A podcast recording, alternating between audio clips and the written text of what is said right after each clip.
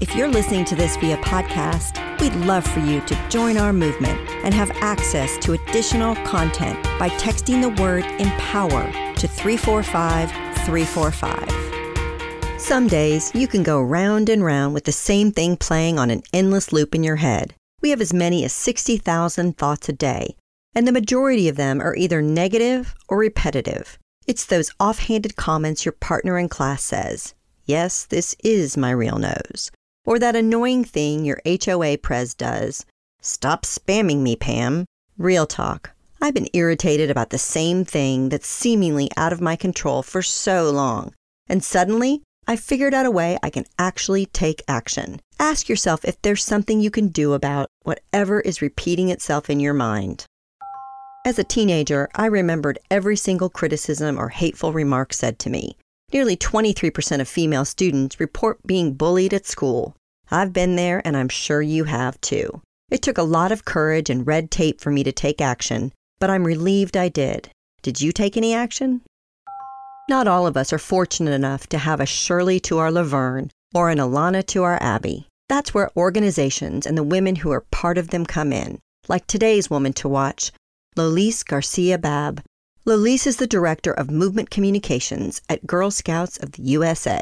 We've talked about the Girl Scouts before, and y'all, there's a reason why. In the most recent midterm elections, the majority of women elected to Congress were once Girl Scouts.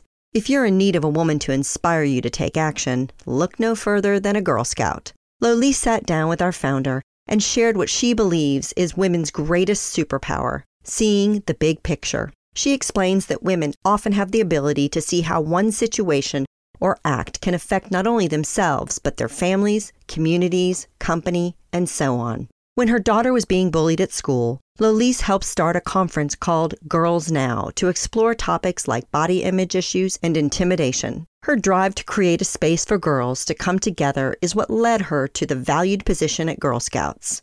As Lolise says, she's never taken a straight path, but she has always had fierce beliefs in what's right and what's wrong. One way girls and women are more inclined to report abuse that ranges from social media vitriol to hallway teasing to boardroom harassment is encouraging one another to do so. It's so difficult for us women to feel like our concerns, those things that hurt us, are valid. You need a girlfriend to back you up and confirm what's happened to you. Everyone needs a girl who has her back. Lolise has been a radio talk show host, a philanthropist, a journalist, and even a video producer. She's lived in both the States and Mexico, giving her strong ties to the Latina experience in Texas. Lolise says that once she gets going, she doesn't stop. She admits she's a control freak, so she makes a daily effort to go with the flow, accepting whatever adventurous turn her career might take. Now, as the Director of Movement Communications at Girl Scouts in New York, Lolise plans, directs, and manages marketing and communications,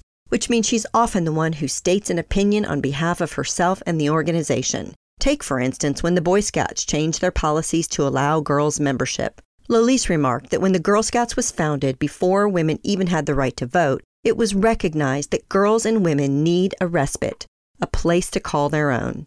One of the resources Lolise's organization offers is a guide for guardians of middle school girls, which we all know is one of the worst times to be a girl. The guide concludes with ways advocates and parents can help girls take action, like hosting a sharing circle or making bracelets that symbolize that we look out for each other.